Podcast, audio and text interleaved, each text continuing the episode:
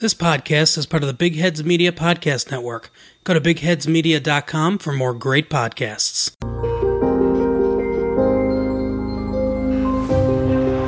Well, the 30 minutes are almost up, Swindon fans, but you're not there yet. And it goes! Oh, it's gone in! Pritchard left-footed! What a volley! It's the stuff of champions! It's the stuff of dreams! Andone races in on goal, Andone! 3-0! The Amex goes wild! What a goal! And now Murray could be in. Mistake from Tompkins. What a goal from Glenn Murray. He's hardly had a touch.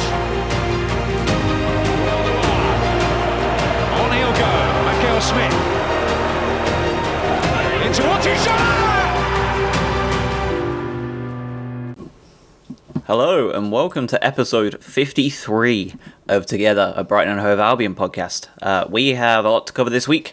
We are looking at the Tottenham Hotspur game, and the upcoming international break is looming, for better or worse. I don't know how you feel about it. It's particularly bad for me because for two reasons. I'm a Chicago Bears fan as well, and it is their bye week next week, so I don't even have the NFL to tune into. So both of my teams are not playing at all next week.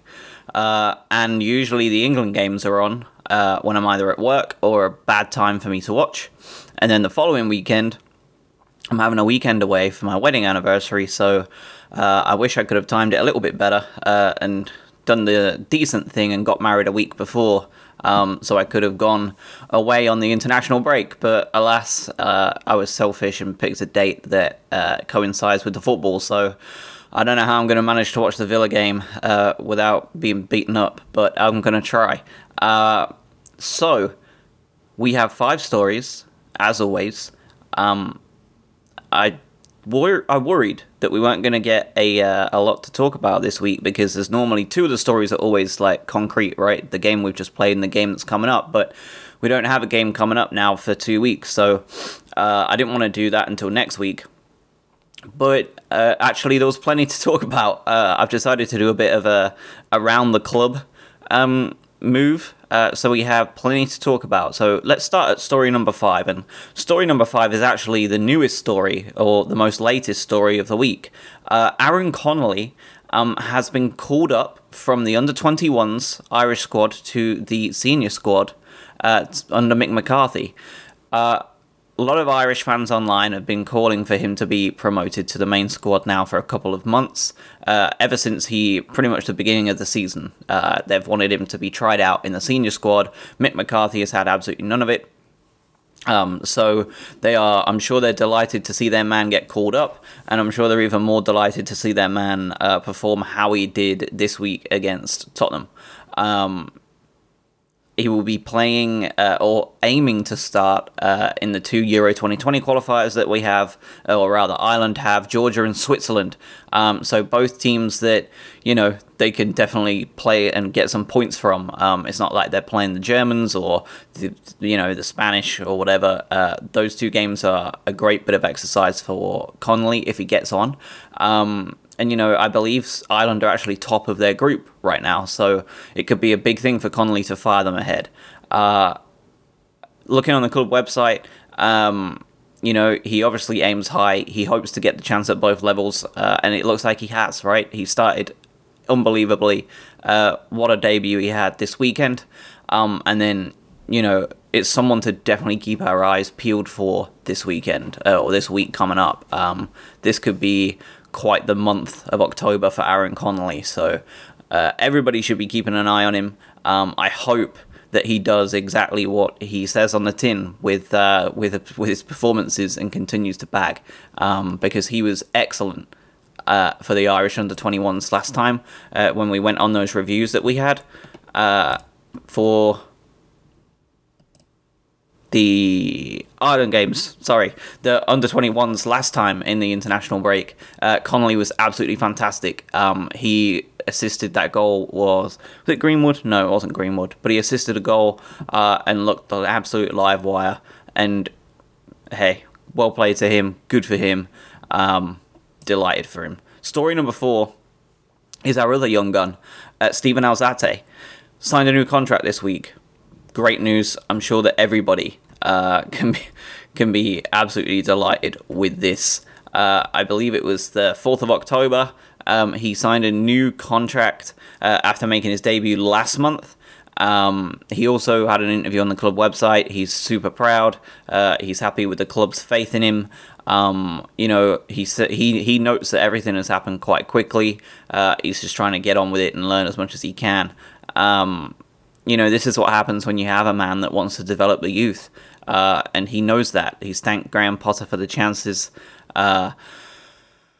Aaron, it's interesting, Aaron Connolly and he moved into the first team changing room when they got back from pre-season. So, having them come into the main squad that early obviously settles them in. And that people management skill coming in again from Graham Potter. But Stephen Alzate, not only that, but he also earned a performance of the month versus Newcastle last month for his left wing-back debut. He's made 3 appearances so far this season, played as a left wing-back, played in central midfield this weekend on his home debut, and has already, as above, got a new contract and a performance of the month award. Not only that, but he's more comfortable in his central midfield role. So the fact that he got a performance of the month award for a position he's never really played in before says everything you need to know. He has played for 268 minutes so far. He's averaging 0.3 shots per game. That is less than any other central midfielder we have. I did a comparison with him, Dale Stevens, Pröpper and Moy, because that is the position he likes to play in the most, despite the fact that he has played in left wing-back a little bit. His pass accuracy is 87.5%. Only Dale Stevens is higher at 88%. Pröpper and Moy, 84% and 75% respectively. Makes sense for Moy. He's more of, or at least he's been operating more as like a shadow striker than he has been a midfielder. But he was also committed less fouls than Pröpper and Stevens. And given he has played left wing back too, like that's super impressive, right? Like he's playing a more defensive role against more tricky players with wingers, and he's committing less fouls than Pröpper and Stevens. 0.7 a game to their 1.5 and 1.3. But of course, going forward is where he really shines compared to his central midfield counterparts. Again, it's going to help that he plays left wing back every now and again, but he's been fouled on average 2 times per game. Dale and Davy 0.5, Moy 0.2. He is second in key passes behind Pröpper. Which, even at left wing back or central midfielder, the fact that he has gotten so many key passes in the games that he's played so far speaks a lot to the impact he's already made. He has successful dribbles. He is second only to Davy Pröpper as well. Not only is this given a good idea of the value that Alzate is bringing to the squad already, he's done excellent wherever Potter's put him. And good job, Albion, signing his name to a new contract early on before he starts being worth a lot more money. It's clear he's already showing his worth in the side, let alone the squad, competing with and producing numbers to rival or even beat the other 3 central midfielders he probably will be competing with in time. The only problem we have is his comfort in shooting. To be honest, that screams to be the biggest thing to work on. We've all seen him shy away from taking a shot when it seems obvious. It's the only thing we need him to get to work on. It also probably helps highlight just how good Pröpper has been this season. A couple of those stats there. He's made the most key passes in our central midfield. He's made the most successful dribbles in central midfield. He's still got a very good pass accuracy of 84% despite going forward more. And I think Pröpper's got 1 or 2 assists to his name as well. So Davy Pröpper, get well soon, please. Wasn't in the squad again this weekend. They believe it was a hamstring injury. Apparently it was a hamstring injury that started it all in the first place. He has 2 weeks to rest up. I'm sure he hasn't been called up to the Netherlands squad because he can't play. So please get well soon. because he is really important to this team. And despite the result at Spurs, which we'll talk about in a little bit, he is still should be one of the first names on the team sheet. It's just a case of who on earth does he replace after that performance. Story number three. So we haven't really spoke about them much so far this season. But story number three is the Women's Super League. So let's talk about them now. How are they doing? Well, the biggest thing to note is that they are back at the Amex on Sunday, November 17th against Birmingham City. Great opportunity for everybody listening in the UK to pop down and watch the ladies play in Brighton again. It is during the international break, so I know a lot of people like to go support smaller teams that need the numbers and support. They go to their Worthings or Eastbourne or whoever. Well, the Women's Super League and Brighton need that big time, they're only averaging 1,000 people per attendance in the Women's Super League. I read an article this week about one of the big women's footballers for England saying that they have a long way to go before they can start talking about being paid similarly to the men, which is interesting. I think it's interesting the parallels, or rather the absolute no parallel whatsoever between the English soccer players and the American women's soccer players, and this equal pay stuff. The women's soccer players in England seem to be very much en masse saying that we are nowhere near, as a sport in general, ready to be paid anywhere near what the men get paid. And the message coming out of the USA is very different, despite attendance is being not similar, but significantly worse than even the MLS. So it's interesting to see those two differences. And if anybody from the US who is into the women's football over here wants to give their perspective on why that might be, I'd love to hear it, because it's an interesting, it's a stark difference, the message that's coming out between the two. But the fact of the matter is there's still only an average of 1,000 people attending every Women's Super League game, so they have a long way to go still. And Albion are a team that are growing a lot. They're putting a lot of money into their team. So if you can go, I really recommend you do. And who doesn't like going to the Amex, right? It's a nice day out as opposed to going to Worthing, despite you supporting a small club. So how are they doing right now? They are 9th place with 2 points from 3 games. It's in a league of 12. So for those of you who really don't know much at all, there's 12 teams in the league. They are in 9th with 2 points, 2 draws and a defeat. So opening week of the season, they held Bristol City away to a 0-0 draw, and Chelsea the following week or the week after to a 1-1 draw at home. Their most recent game was an absolute thumping by Arsenal Women, 4-0. Now, Arsenal are a team that are very highly thought of in the Women's Super League. For perspective, they are like the Manchester City or Liverpool of the Premier League, but in the Women's Super League, they've been around for a long time.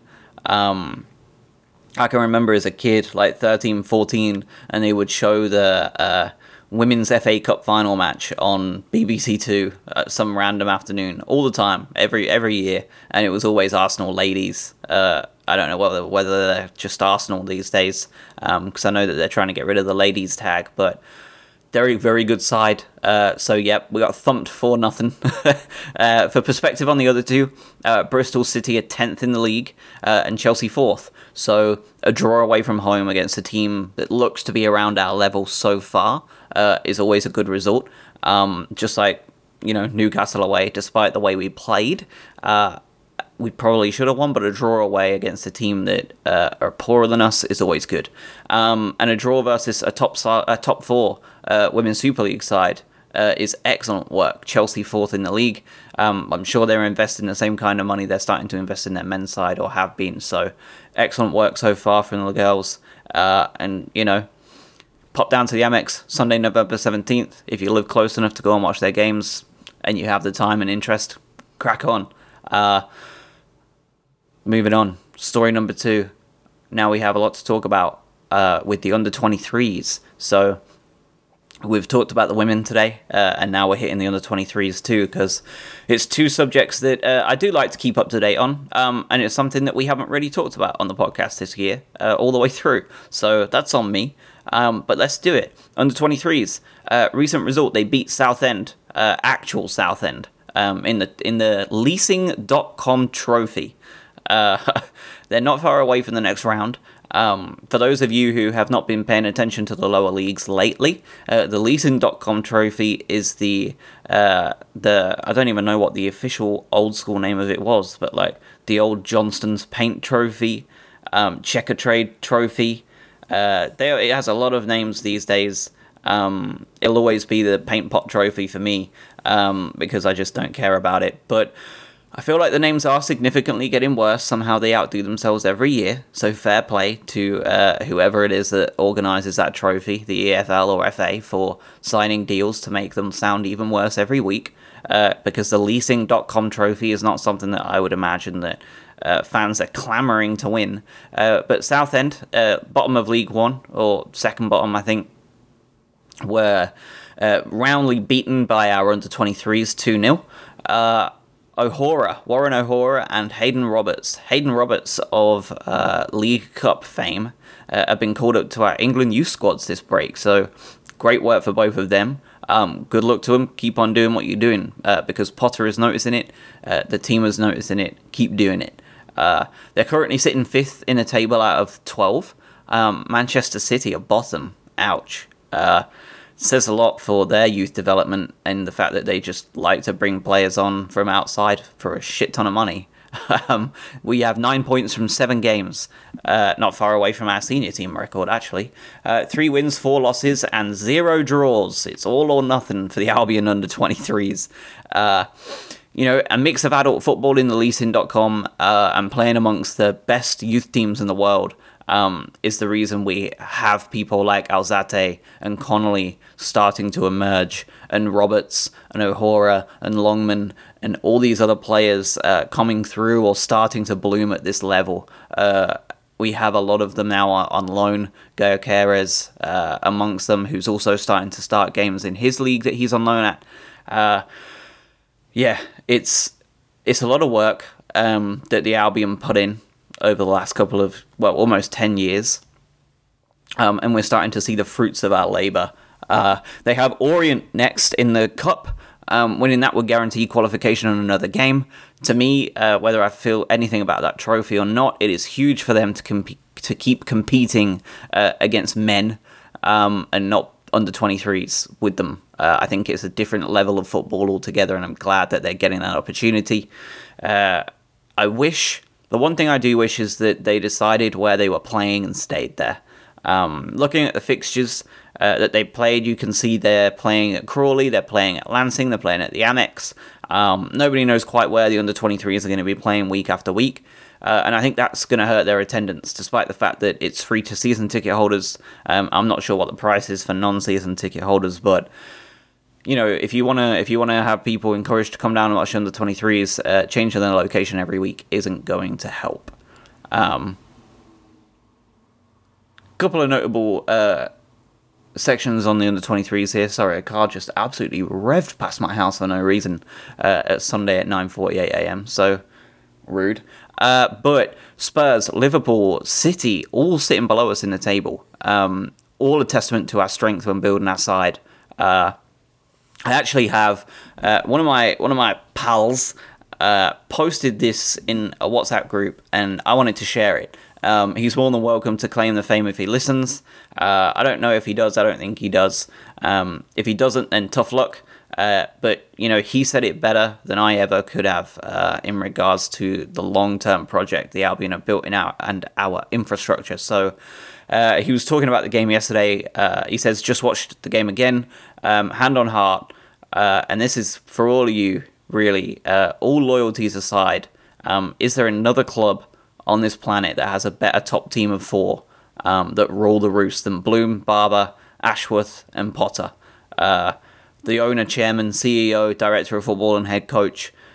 Genuinely, they are each individually very highly qualified on top of their topic, aligned with the vision that they all have together.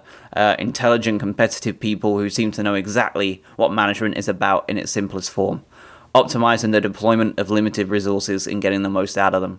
There have been many times in the last 2 years that he has questioned what the hell's going on here. But when he sees the interview, which was an interview with Ashworth yesterday, which is well worth watching if you can find it. But when he sees that interview and he saw the performance we had yesterday, and the interviews that Potter gave afterwards, the measured response, and the atmosphere that it generated every time we poured forward. It fills him, and honestly me and everybody else, I hope, with bags of confidence. The BT Sport guys that interviewed Ashworth, again, really worth watching. I'm sure you can find it on Twitter or somewhere. They asked all the difficult questions, including the old, how long do you stick with your pretty football philosophy before you decide to change and grind out ugly results? And the Albion as an 11 gave the perfect answer today. Many fans of other clubs talk about the physical infrastructure we have put together with the stadium, with the elite performance centre, but our intangible infrastructure, the top four men mentioned earlier, is our biggest asset by a million miles. It fills him with great happiness to think that this is his club, and honestly, if there is a club on a planet Earth with a better top four, let's hear it. And I could not agree more. The future proofing that Tony Bloom has done to ensure that this is a team and an organization that genuinely is in every position to become a legitimate top 12 Premier League side is just unbelievable. And I know it's not going to happen this year. Maybe by some great miracle it does, but I think we need to keep ourselves very firmly grounded despite the result yesterday. The fact of the matter is we are very much all moving in the right direction, and everybody that we have pulling at the very highest level are elite human beings. We have a lot of reasons to be cheerful, people. That's my sanity check for this week. But story number one is the Tottenham Hotspur game, right? We have a lot to talk about. So let's talk about the good. So the good, it looks like yesterday, Potter found the perfect spell to whip up and cast on Spurs. My goodness. We finished with 47% possession. That is a far cry from the type of possession football we've been keeping with in the recent weeks. But we looked far more dangerous with the ball than we have in some time. And the difference to me was all in the starting 11 that Potter put out there today. We started out with a back four, apparently, but as usual, it was so flexible. You genuinely never knew if it was 3, 4, 5 at the back at any given time. The commentary team kept saying that it would change in phases of play.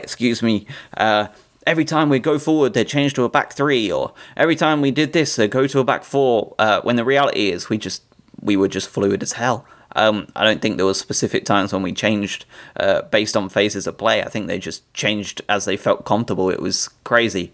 And it predictably gave Spurs all sorts of problems. They had no idea what to do with it. But key to all of it was the introduction of Aaron Connolly into the starting 11 with our injury streak. It wasn't just that he's a talented striker, which he showed himself very clearly to be, indeed, but that we now had a front three with two of them pacey. I've spoke about this in recent weeks, the build-up, the lack of chances taken, and the difference today was a huge one. In recent weeks, we've been operating with a front three of Mo Pai and Groß, Bissouma, Mo Pai and Groß, Murray, I think, Mo Pai and Groß. Now, what do you see when you talk about those three players up front? Any of those combinations, right? It's plain as day. Only one of those front three can damage teams on the counter-attack. It was one of the reasons we were so toothless last year, because all we had was Murray going forward on the counter-attack. Yes, Pascal Groß can deal damage with his passing. It showed at Newcastle, because although it was 0-0, he was absolutely superb, finding spots that you never thought he had any right to find open. But when you lose that second player with pace, Potter's side becomes rather one-dimensional. You have to keep the ball. You have to work it slowly. You have to hope to carve out the chances. through passing the ball around, relying on your technical players to get you to the other end, carve out chances, and score them when they come. And teams know that they aren't in any danger from a counter-attack en masse when they have Mo Pai, Gross, Murray. Because if they can corral Mo Pai, they're safe, right? And you can see it. People pile forward with no worries about too much of a counter-attack. It leaves us one option. And as you saw against Watford and Southampton, even when down to 10 men, right? We play best when we play those cutting through balls to pacey players, as well as keep the ball, not players. Look back at Watford goals. The Watford goals we played when we battered them 3-0 at the start of the season. Compare them to today's, right? A mix of smart build-up play around the box for the first goal for Decore and Aaron Connolly's first goal. All around the box, playing the ball, smart, short passes, possession football, goal. Bang. And then rapid counter-attacks. Hello, Lewis Dunk, by the way. Second time we're talking about you with rapid cutting through balls. The ball to play Mo Pai through against Watford was just exceptional. And the through ball yesterday for Aaron Connolly was just outstanding. It left them utterly helpless. You never knew what they were going to do. You never knew whether we were going to build the ball up slow within their final third, or whether we were just going to bang a long ball forward and have Mo Pai and Connolly to cause them all manner of problems. And if you look back, because I watched a crap ton of them, and these ones are easy to get access to. So if you go back and watch the Östersund games against Arsenal and Galatasaray, you would think that it was the same team in different kits sometimes. Even the highlights tell the tale. But honest to God, you'd think that they were the blue and white stripes at Brighton. The similarities between the way we played against Spurs and Watford and the way Östersund's played against Arsenal and Galatasaray, it's insane. He is very much going back to his original blueprint of the way he likes to play football. And we are just all over it when we have that opportunity to have two people up front with pace. So thank God he did it. I'm glad. It's been coming for a while now. Happy to see it. So 17 shots to their 8. Absolutely unbelievable stat there. I believe that Aaron Connolly had more shots on target than the entire Spurs team. I believe that was the stat I read yesterday, which is outrageous. We dispossessed them more. We won more headers. We won more loose balls. We forced them into needless errors more than anyone else. Now, everyone was fantastic. The game itself was just an absolute spectacle. We were perfect all over the pitch. But let's talk about my top 3 for the game. So, first up, Aaron Moy. Whew, what a different player he looked against Tottenham when not required to play a striker type role. Unbelievable. 88 touches yesterday. Next most was 74 for Montoya. To say he ran the game, putting it mildly, my God. Everything seemed to move through him. He racked up a shot, a key pass, 72% accuracy, a pass accuracy as a genuine attacking type midfielder. He won a foul, 5 successful tackles, 4 interceptions to his name. Nobody else even comes close defensively to the work he did. And all the passes and touches went through him forward. Unbelievable. Primarily playing behind the strikers on the left-hand side of the midfield worked wonders. He was almost a left winger at times because, you know, we had no natural wing back there. So he and Dan Burn seemed to just play off of each other, and it went incredibly well. The idea, if you'd have told me in the summer after signing Aaron Moy, we're going to play Aaron Moy and Dan Burn, that centre-back lad, as a left-sided full-back attacker. We're just going to combine them both together and see how they do. And we'll put 3 past Spurs with them. You would have been laughed out of the room. But my God, they made it work. He was majestic. Aaron Moy, you have just made up for your first 2 piss-poor performances because you were unbelievable. Next up, Pascal Groß. I cannot keep saying enough good about this man. I am just in love with him again this year. He really has gotten back to his best. He is just unbelievable. 3 shots, 1 on target, 3 key passes again. He operated almost entirely as a right winger at times, popped up everywhere though. He also did his defensive duty, successful tackle, successful blocked shot. He was doing work, tracking back on counters. Despite his lack of pace, you saw him track back incredibly well. 84% pass accuracy, 6 crosses, 3 of them considered dangerous, including the one we scored from, right? 6 long balls, 4 considered dangerous. 2 through balls, 1 considered dangerous. The guy had a monster game, and he is looking better than ever before. Pascal Groß, when he is producing that kind of performance with 2 players that can run onto his balls, is just unparalleled in that squad. He is so dangerous, and he can create something from absolutely nothing. The amount of dragbacks and growth terms yesterday was highly entertaining, because he is still the best in the world at a goddamn Cruyff turn, and no one can convince me otherwise. For a man who doesn't have a lot of pace, the fact that he can just break people's ankles with that move every week and no one learns is just beyond me. Of course, pretty obvious to know where my final shout-out is going to. Aaron Connolly, right? Home debut and ruled the roost against the Spurs defenders all day. He and Mo Pai linked up immediately within the first couple of minutes, and you knew it was going to be a fun partnership that yesterday. Despite their size, you know, neither of them are tall.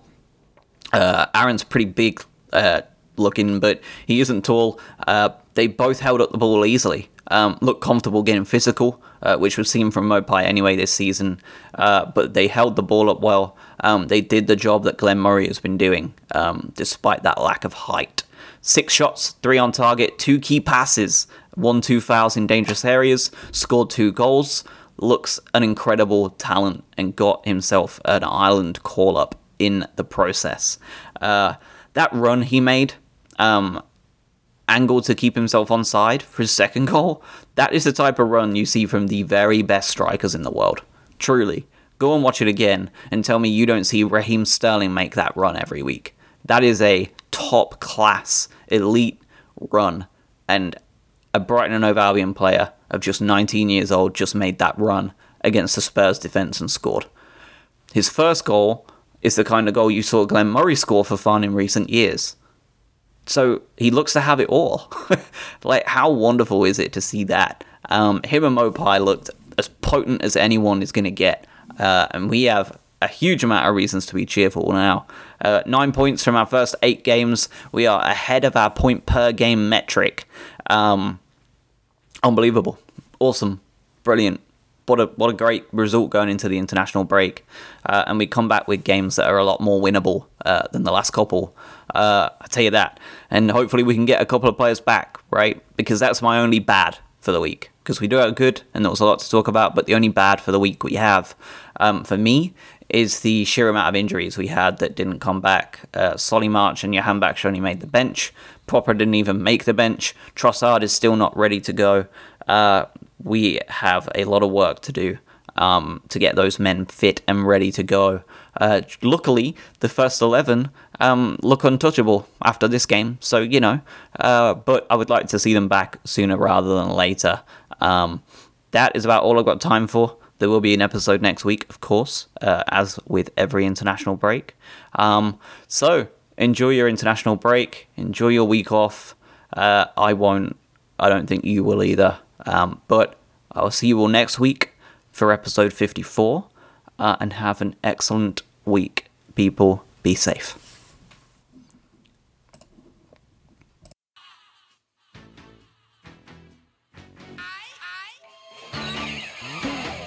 Are you a tackle football fan? Kick off your day with an episode of Colts Corner. A group of passionate Colts fans discuss the latest news around Indianapolis Colts football. You don't want to miss us.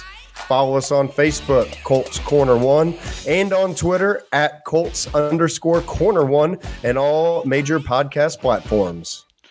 That includes Apple Podcasts, Stitcher, and Spotify.